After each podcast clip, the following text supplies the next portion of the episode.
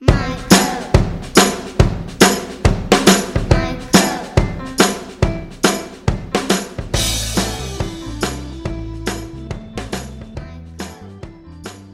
Global TB Report 2020 stated that 1.4 million people died from TB related illnesses in 2019. It also states that 3 million of the estimated 10 million people who developed TB in 2019 were not diagnosed with the disease or were not officially reported to national authorities. This situation is even trickier for drug resistant TB. To quote the WHO's director, equitable access to quality and timely diagnosis, prevention, treatment, and care remains a challenge. Hi there, this is Microbe Mail, and as always, I'm your host, Vindana Chibabhai. In this episode of Microbe Mail, we are talking about diagnostic tests for tuberculosis, the right test for the right patient from the right specimen type with the right interpretation. My guest today is Dr. Nina von Knorring. Nina is the microbiologist based at the NHLS Central TB Laboratory in Braamfontein. Hi, Nina. Thanks for joining me to discuss this important topic. Thanks, Vin, and thanks for having me. As always, before we head into the content of our episode, I want to remind you to sign up on our website to receive email updates of new episode releases, as well as our episode storyboards. Don't worry, you won't be spammed. You can also follow us on social media or on YouTube for updates. You'll find all the links in our show notes. Be as asymptomatic carrier in this Microbe Mail story and help us spread the word. Please share our details with anyone you think might be interested in this content. Okay, Nina, TB or not TB? Isn't that always the question? Isn't it indeed? And um, mycobacterial detection is so critical uh, to making the correct diagnosis and starting the patients on effective treatment as early as possible. So I hope our discussions uh, will contribute to this. Okay, great. So, Nina, my first question is which test should be requested as the initial screening test for TB and why?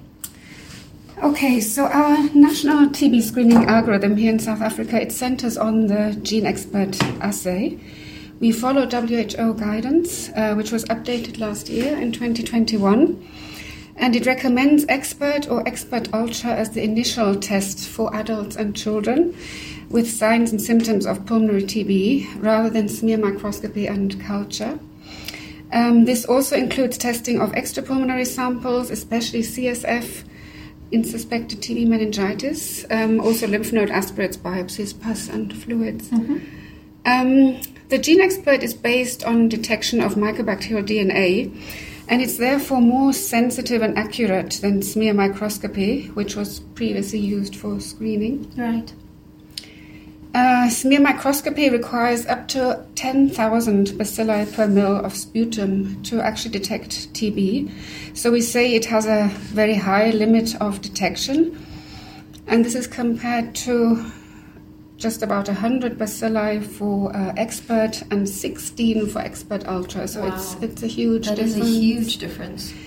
Um, so where previously um, we might only have picked up TB on microscopy when the patient is already quite sick, we now have a much more accurate rapid tool to detect it earlier mm. and start the patient on treatment and then hopefully stop the risk of transmission to others. Um, TB culture, although it has a very low limit of detection of just about 10 or less bacilli, mm-hmm. it is considered the gold standard, but it's not really suitable for screening because the mycobacteria grow very slowly, and so the culture can take weeks, uh, days or weeks to flag positive. Right. Um, in addition, the GeneXpert is quite easy to perform, it doesn't require a lot of training. Mm um, and the samples are processed in under two hours. Um, we still do Auramine microscopy. It has an important role um, in determining whether a person is smear positive and infectious. And then we also use it to monitor treatment uh, response, so smear conversion to negative. Right. Um, line probes, which also pick up mycobacterial DNA, are less sensitive than GeneXpert at picking up TB, and they require a molecular lab infrastructure Um, they are much more complex to perform than the GeneXpert, and they usually run over a day or 2 Mm-hmm. So the initial screening test should be the GeneXpert where possible, and the result of this test will then determine further testing. Great, that was a great start, Nina. Thanks so much. So, would you say there are any particular tips and tricks, or maybe certain nuances that someone should keep in mind when submitting different specimen types for TB diagnostics to the laboratory? Um, so uh, the first point should be to follow your national testing algorithm. Yeah. Um, so here we have one for drug susceptible TB and drug resistant TB. And these algorithms, algorithms they will uh, detail which tests should be requested when, and uh, they reduce the amount of unnecessary and incorrect test requests, and also help to avoid uh, duplication. So the amount and quality of the sample is important. Each test requires a minimum volume. So for GeneXpert, the minimum is one mil, ideally more, um, but one mil would be the minimum. For culture and further processing, a minimum of two mil is required, ideally three or more. The problem is the smaller the amount of specimen, the more it becomes diluted once we add our reagents, and then it reduces the chances of detecting mycobacteria if there are Right. any. Um, sometimes we also receive empty containers, so always Oh, important really? to check if there's actually something in it. Hmm. In terms of quality, um, if a sputum sample, uh, for example, consists of saliva, this can affect the ability to detect possible TB. So the patient should be told how to produce a good quality sample. And then once you have the sample, it should be sent to the laboratory as quickly as possible, ideally on ice. And that is to avoid overgrowth of any normal flora that is in the sample. Um, it's also important to try and avoid specimen rejections due to leakage, so just make sure that the lid is tightly closed. We don't process any leaking specimens. Correct. And then, in terms of extrapulmonary samples like tissue for culture, um, that shouldn't be sent in a fixative um, as you would send it for histopathology, otherwise, the mycobacteria will be killed off and won't grow. There are specific containers for FNAs. Um, fluid samples can be sent in sterile containers. Those are great tips, Nina. So, you know, these pre analytical factors, as we like to call them in the laboratory, are so crucial to the yields from the laboratory and certainly something that we all need to be reminded of from time to time. Now, we know that most clinicians, medical students, and even nurses don't get much exposure to the laboratory, so they don't really know what happens to that specimen once it leaves their hands. Should we have a little chat about what happens to the specimen in the laboratory before the final actual testing occurs, and perhaps why this might be relevant for a clinician to know? Yes, I think that would be useful. Um, I'll focus on pulmonary specimens just because those are the bulk of our samples. Right. Um, so, sputum samples contain normal bacterial flora from the oral cavity, which we have to try and remove or reduce as much as possible before we culture the sample. We ultimately um, inoculate the specimen into liquid culture broth, and any contaminating bacteria present can then outgrow mycobacteria and then make detection difficult or impossible.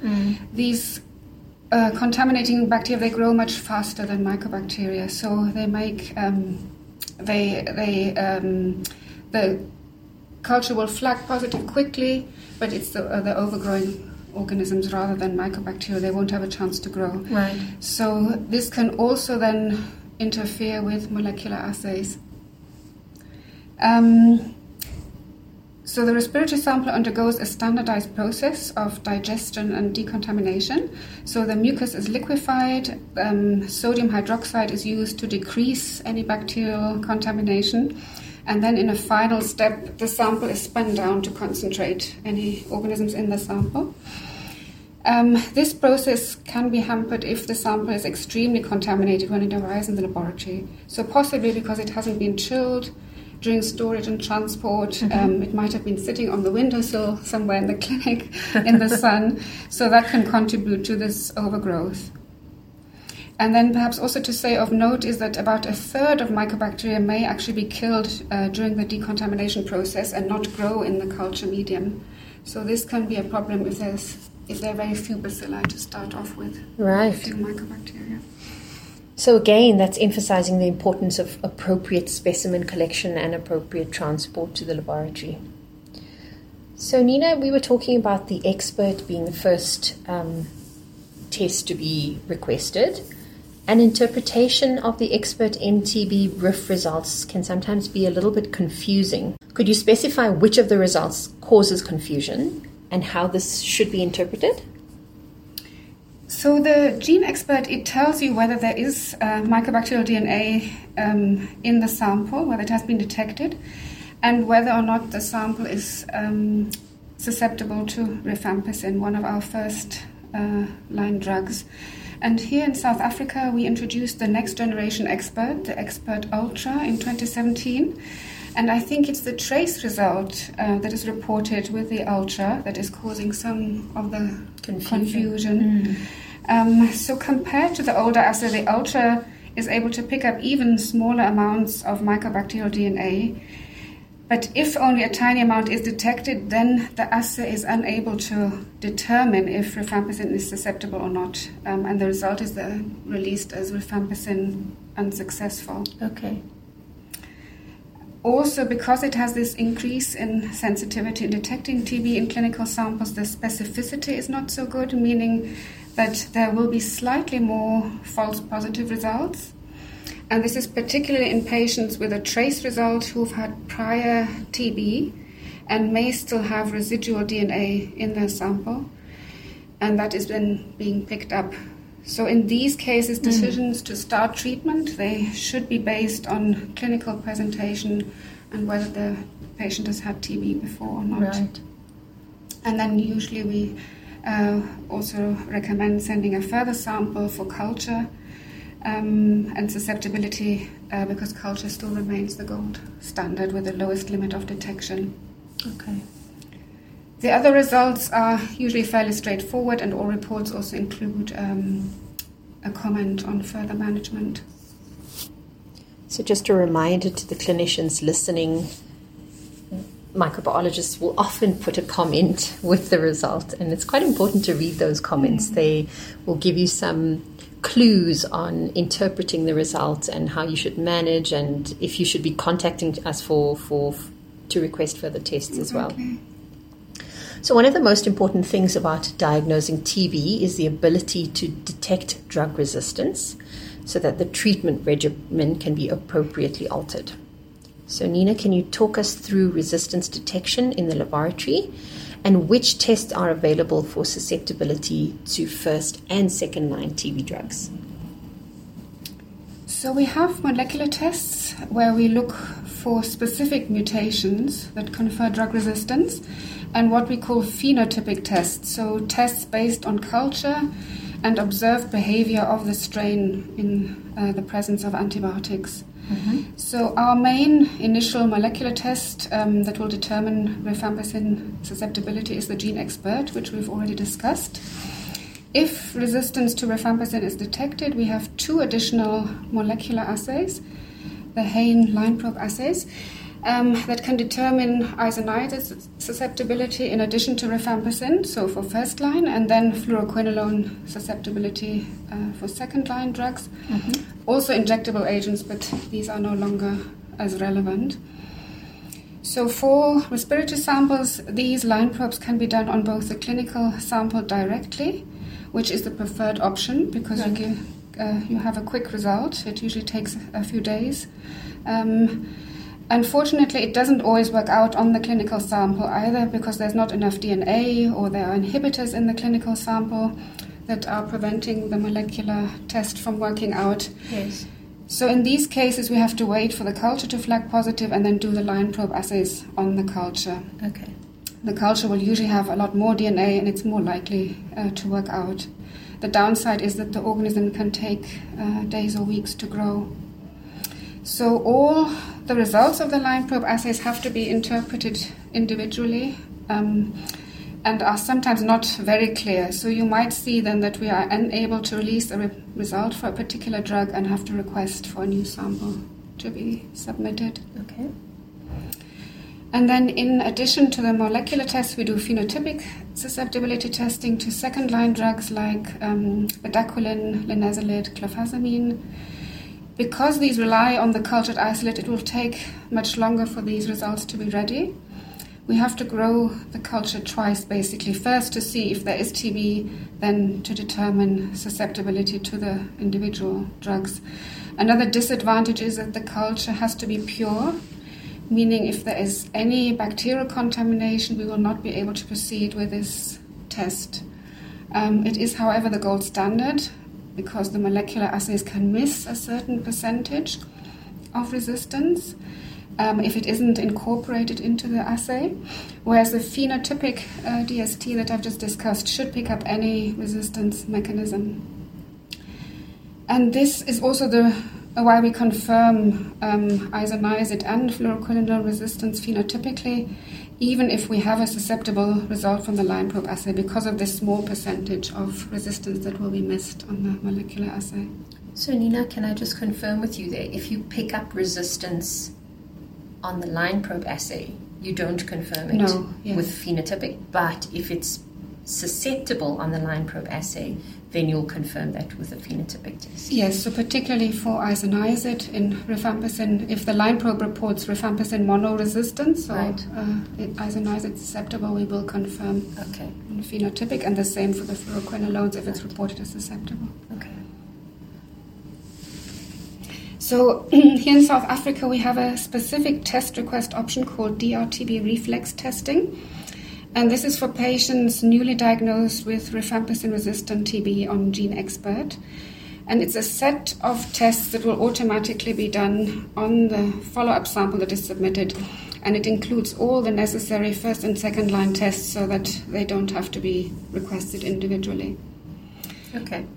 And then the NICD also offers extended phenotypic DSTs to several additional um, drugs, and in, this can be done in certain cases of treatment failure. This is detailed in our national guidelines um, and needs to be requested on an individual basis. Thanks, Nina. So I think having those reflex testing uh, systems in place definitely do help the clinicians so they don't have to remember every single test to request mm-hmm. for each patient. Um, and the national TB guidelines seem to be quite comprehensive, so I'll make sure that I include a link to the guideline in the show notes for the listeners. So, in South Africa, a large proportion of TB cases is seen in advanced HIV disease.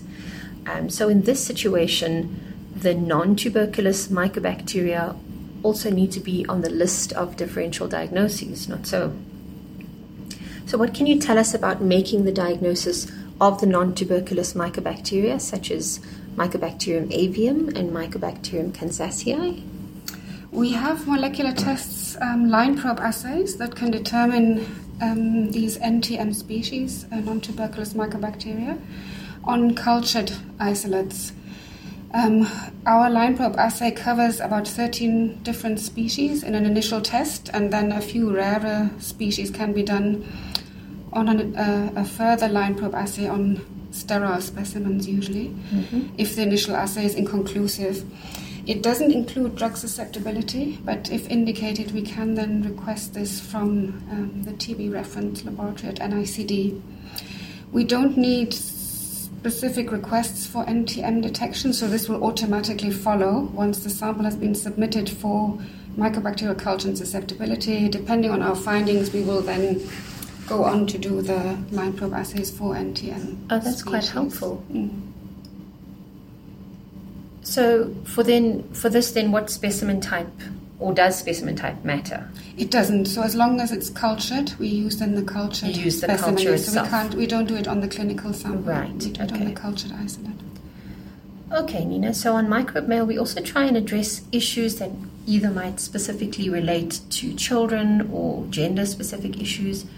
Can you tell us if there's any such consideration when it comes to TB diagnostics? So, diagnosing TB in pediatric patients has additional challenges as the samples often are often paucibacillary, so often contain only few organisms that might be missed with molecular assays with high limits of detection. So, the GeneXpert Ultra is more sensitive than the previous version, but it still mm-hmm. remains uh, challenging. We have the culture, which is the gold standard, but it takes very long. And then there's also the urine LAM assay that is offered by the Department of Health.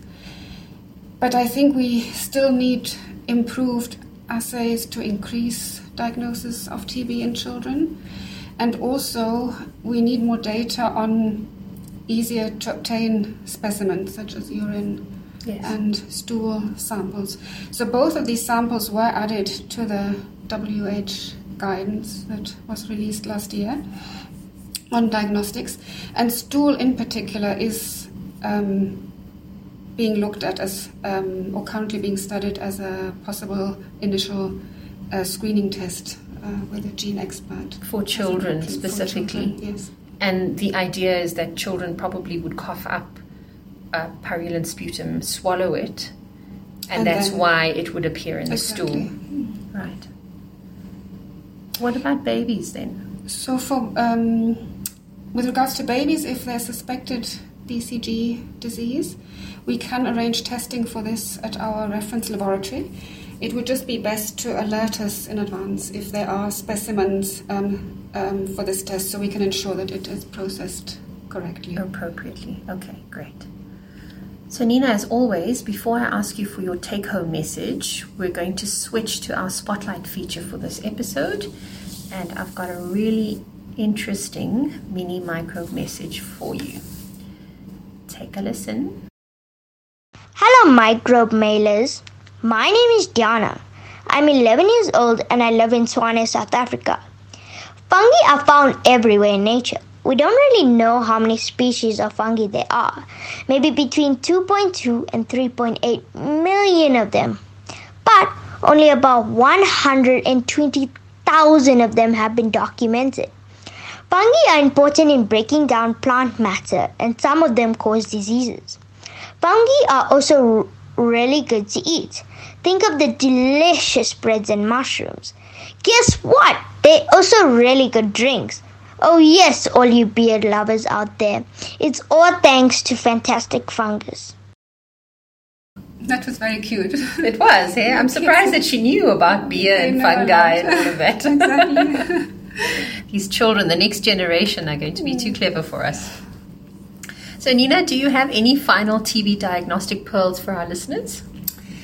I have a few comments, but um, they apply to other samples submitted for uh, micro workup.